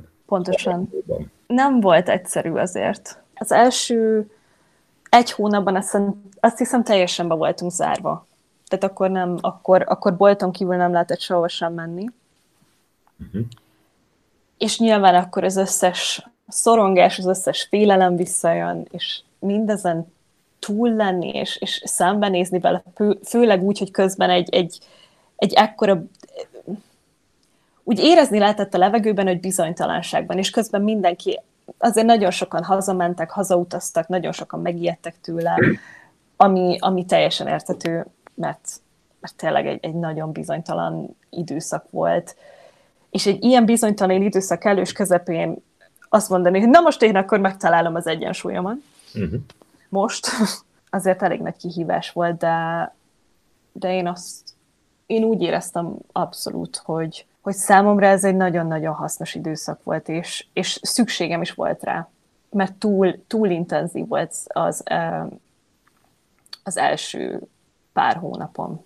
Nem volt túl intenzív, de igazából intenzív volt. Nagyon-nagyon intenzív, és, és úgy haj, eljött az ideje annak, hogy mindez úgy leülepedjen, amit tanításként is megkaptam. Ami, ami azért érdekes volt, mert nagyon sok, nem tudom, volt-e már ilyen érzésed, de amikor, amikor tanítanak neked valamit, vagy elmagyaráznak neked egy, egy filozófiát, akár, vagy egy filozófiai irányzatot, és úgy érzed, mintha már te ezt tudnád, vagy hogy úgy hallottál már. Nem is az, hogy hallottál róla, mert nem hallottál róla, csak hogy úgy belül érzed, hogy te ezt úgy tudod. Uh-huh. Ez neked nem új. És um, erre volt a jogatanáromnak egy nagyon érdekes reakciója, amikor meséltem neki, mivel, mivel azért az én joga utam elég intenzív volt. Nem, nem csak az indiai része, hanem, hanem úgy amúgy is. És pont ez minden, minden, nem tudom ki hisz a reinkarnációban, ki nem, de úgy, ő ugye, ő, ugye indiai, tehát számukra, számukra ez benne van a kultúrában, ez egy teljesen elfogadott dolog. Ő mondta ezt nekem teljesen természetesen, hogy hát de Rebecca, hát de ezt nem most tanultad meg. Téged most csak emlékeztetnek rá, te ezt meg ezelőtt tudtad, te ezt már egyszer megtanultad. Nem véletlenül kerültél ide. És ezt olyan könnyedséggel mondta, én, én így álltam, mondom, hm, hát ha te mondod, jó, oké. És úgy, és úgy van benne valami, de közben a nyugati, nem is tudom, mindent, mindent logikával megválaszolunk énem, azt mondja, hogy így nem, de hogy is, úristen, áh. De közben meg a másik, másik oldalon meg így nem lehetetlen. Hát jó. és, és úgy éreztem, hogy, hogy erre, ennek adtam teret, még több teret abban az időszakban, hogy a Goán, hogy szépen lassan, nem tudom, nagyon, nagyon érdekes élményeim volt a Goán. Mind um, meditáció szempontjából, mind joga szempontjából, mind koncentrációs gyakorlatokban, nem tudom mennyire az ilyen víziókban belementi, vagy akár, akár színeket látni, számomra ott történt ez meg először. El, ezelőtt Bécsben megtörtént egyszer, de ugye gyorsan elhesegettem a gondolatot, hogy á, nem, nyilván nem. De, de ott, ott volt az első olyan pillanat, amikor azt mondtam, hogy és mi van, hogyha ez, ez tényleg megéltem, és nem csak halucinálom. Szóval ilyen szempontból gondolt, gondoltam arra, hogy, hogy itt, itt kezdett leülepedni az, itt kezdtem megélni igazán azt, amiről tanultam. Igen, ez egy érdekes kérdés, hogy amire azt mondod, hogy csak halucinálod, de hát azt tényleg megélted. Tehát hiába raksz elé még egy szót, az egy tapasztalat, nem? Tehát mondjuk, Igen. hogyha látsz csukott szemmel egy fényt, akkor ez tagadhatatlan, hogy látsz csukott szemmel egy fényt. És hat rád, mert ugye gondolatokat indít el, körülbelül ugyanúgy, mint hogyha, mit tudom én, látod a falat, és azt a gondolatot indítja el, hogy nem megyek neki, vagy épp, hogy neki támaszkodom. Tehát ö, körülbelül ugyan, ugyanúgy működik. Csak valami belsőről van, vagy belsőnek tűnőről van szó, vagy valami olyan, olyanról, amit mondjuk más pont nem lát. De hát, Istenem, az agyamat se látja senki, és mégiscsak van, vagy legalábbis azt gondolom, hogy van. Szóval, hogy ezek, ezek, ezek ilyen, ilyen, inkább azt mondom, hogy kulturális beidegződések, hogy, hogy, a, hogy nyugaton inkább a bizonyítható, látható, megismételhető dolgokat tartják talán a valóság részének, és hát nyilván, ahogy keletre megyünk, úgy meg, meg az időben hátra, úgy azért ez változik. Legalábbis azt gondolom, és ezek szerint te is eléggé elmentél keletre, meg talán az időben hátra is, és akkor megváltozott, megváltozott benned ez. Abszolút. Ezt De... a nyugati szkeptikus uh, énemet kezdtem el szerintem ott hátrahagyni. És elfogadni azt, hogyha megélek valamit, az teljesen rendben van. És ebben, ebben nem is nagyon akarok belemagyarázni semmit, de ha már elfogadom azt, hogy megéltem, és ez nem csak nem csak egy halucináció volt, vagy nem csak valami, és már csak a csak nincs benne a mondatban, az is elég. Tehát akkor ez, ez, ez a goás időszak, ez nem volt egy kidobott időszak ebből a jogikus, meg az elfogadó szempontból sem. Abszolút nem.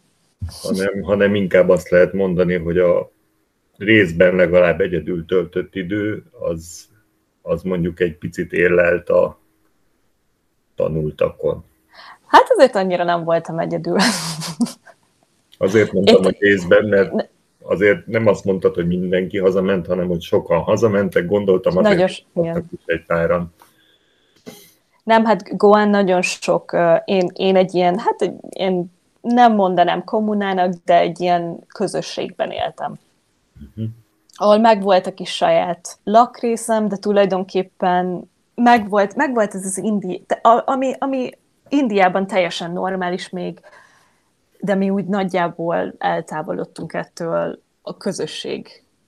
A közösség az megbecsülése és elfogadása olyan szempontból, hogy felkelsz, együtt reggelizel, ha úgy van, ha nem, az is oké, okay, de legalább egy étkezés naponta az, az, az, közö, az közösen történik. És úgy együtt lenni másokkal is, úgy, hogy elfogadni őket úgy, ahogy vannak, és nem úgy, ahogy itt együtt laktam Bécsben másokkal például is érdekes élmény volt. Uh-huh. És hogy jöttél, tehát hogy, mi volt az a pillanat, amikor úgy döntöttél, hogy most már akkor hazajössz, vagyis, hogy visszajössz? Augusztus. Augusztus volt.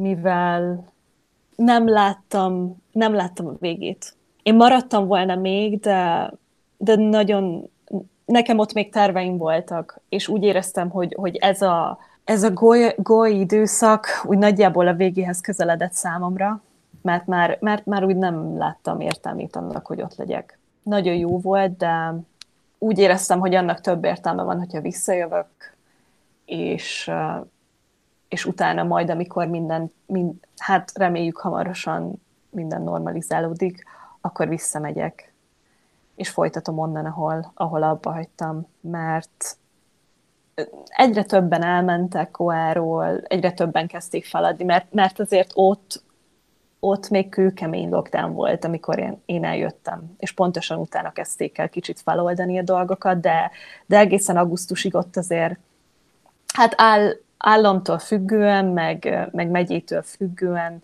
de, de azért nem volt, nem volt egy egyszerű történet, és, és kicsit hosszadalmasabb is volt, és, és nehezebb is, mivel kicsit nagyobb, picit-picit nagyobb ott a szegénység, ugye? Igen. És nem, Igen, nem ilyenkor, egyszerű. hogyha ilyeneket mondasz, akkor azért úgy megértem, amikor azt mondják, hogy hát te fehér vagy, neked minden könnyebb, és ez nem, nem, ne, én szerintem nem bőrszínhez kapcsolódik, hanem inkább lokációhoz, tehát a, ahhoz, hogy, hogy e, európai Igen. kultúra részese vagy, és ö, itt azért a gazdaság máshogy van, illetve jelen pillanatban még úgy tűnik, hogy máshogy van kitalálva. Egyébként hát az itt élők gondolom, hogy szerencséjére. És akkor, amikor hazaértél, az az indiához, uh, képest, meg, meg egyáltalán ahhoz, hogy hát majdnem egy évet, vagy nem voltál itthon, vagyis legalábbis tíz hónapot, az egyrészt hogy érintett, másrésztről belevágtál-e a joga oktatói karrieredbe? A hazaút nagyon érdekes volt. heten voltunk a repülőn, Cipőben. az interkontinentális cipőben. és rendesen felöltözve, nem csak egy kendőben, meg nem tudom, joganadrágban, vagy um, bikiniben, vagy akármiben. Heten voltunk a több száz emberrel tervezett repülőn. Amikor hazaértem, akkor hát olyan volt, mint egy álom. Amikor, amikor még az elméd nem érkezett meg valahova. És nem is érkeztem meg még egy jó hónapig szerintem. Az elején annyira ugye, amikor visszajöttem, akkor, akkor uh, volt egy két hetes karanténom, és utána, tehát az indiai falu után bementem a, jó, akkor most egy, nem tudom, 50 négyzetméteres lakásban leszek két hétig, és ugye nem volt azért sok külső behatás ott sem. És ezután, hát mondjuk úgy, hogy enyhén kultúrsokkom volt. Tehát nem tudtam úgy kimenni az utcára, hogy ne, um, ne kapkodjam a fejem minden egyes alkalommal, amikor elment egy autó. Mert én nem volt, tehát annyira, annyira csendes volt ez az indiai falu, hogy a leghangosabb dolog körülöttem az reggelente volt a pávák, a pávák a, a kertben, a dzsungel szélén. Akik, de, akiknek megjegyzem, macska hangjuk van, de, de ők, voltak, a, ők voltak a leghangosabbak körülöttem nagyjából négy, négy hónapig. És ebből visszajönni abba, hogy oké, okay, Pesten vagyok, megyünk be a deákra, um, azért merész volt, és nem is tudtam, hát úgy ténylegesen, hogy, hogy ne, ne legyen annyira durva kultúrsokkom, hogy, hogy már beszélni tudjak, az azért egy, egy jó pár nap volt. Elkövettem azt a hibát, hogy a, a Budapest kellős közepén találkoztam a barátaimmal először, ahol nem tudtam megszólalni. Mert sok volt az ember, sok volt a zaj, a szagok, a minden, minden. És nem tudom, olyan, olyan voltam kicsit, mint egy ilyen űrlény. Úgy éreztem magam, hogy hol vagyok, mi ez, mi történik. és azért, azért hát egy kicsit nyugodtabb közegből érkeztem bele a budapesti nyár végébe. De mivel ugye tudod te is, szeptemberben lezárták a határokat, azért én úgy döntöttem, hogy jó, akkor most itt van az ideje annak, hogy elinduljak, mert én nem éltem Magyarországon felnőttként tulajdonképpen. 20 éves koromban eljöttem Magyarországra, és azóta nem éltem ott. És visszajöttem Bécsbe, ahol ezelőtt is éltem, ami az elején szintén egy kicsit nehézkes volt, de uh, joga szempontjából nagyon-nagyon jó volt. Egyből találkoztam egy olyan hölgyel, aki vele együtt fogunk jogát oktatni, vagyis ő kristálytálakon ját, játszik, és nekem, nekem a hangtálakon, nekem meg a, a tibeti hangteleim vannak. Uh-huh.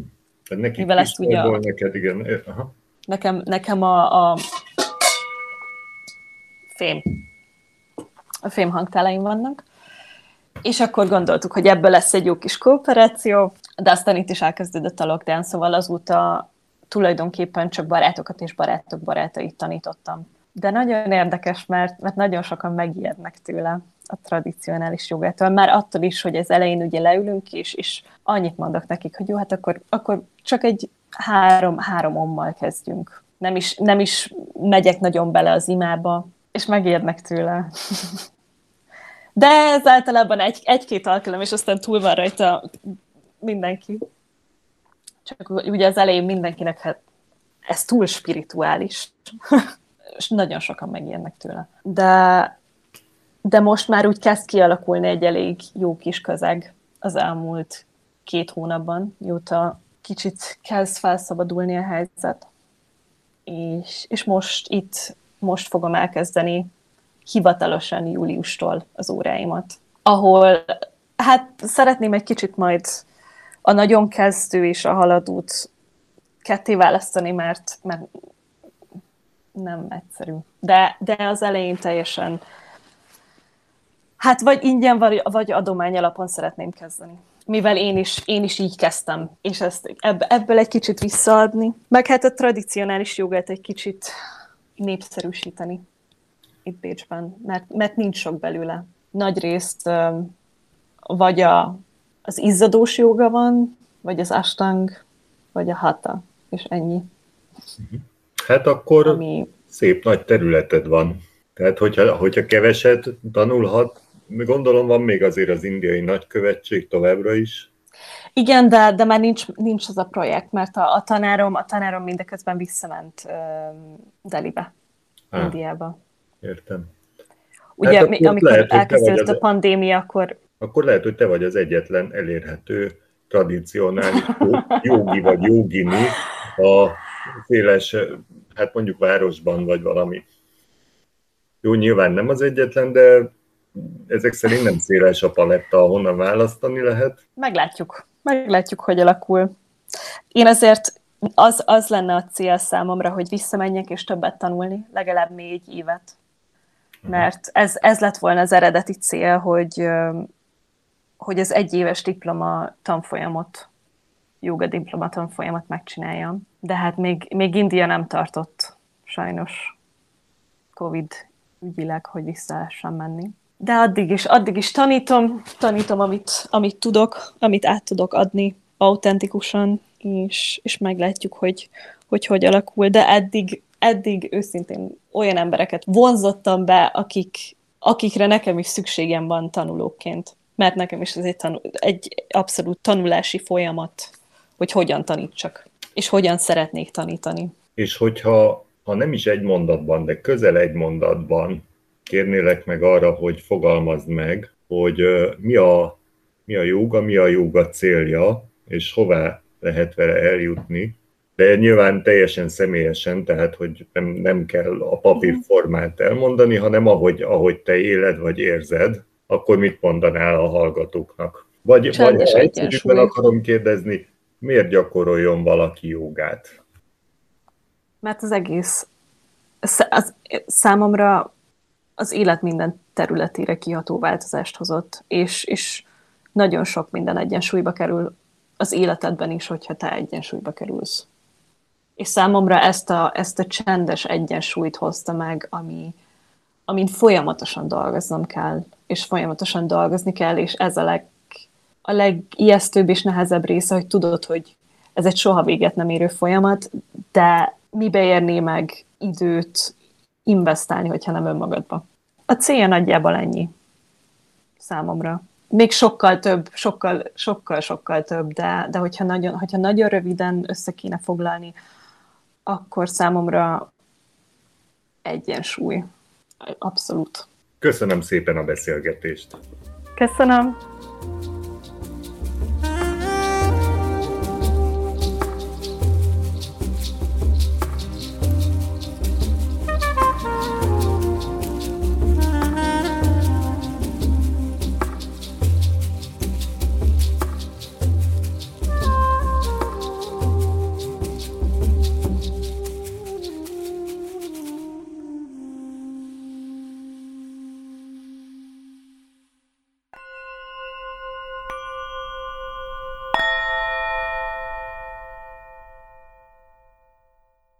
Beszélgetést hallhattak Murányi Rebeka jogaoktatóval. A riporter Varjasi Géza volt.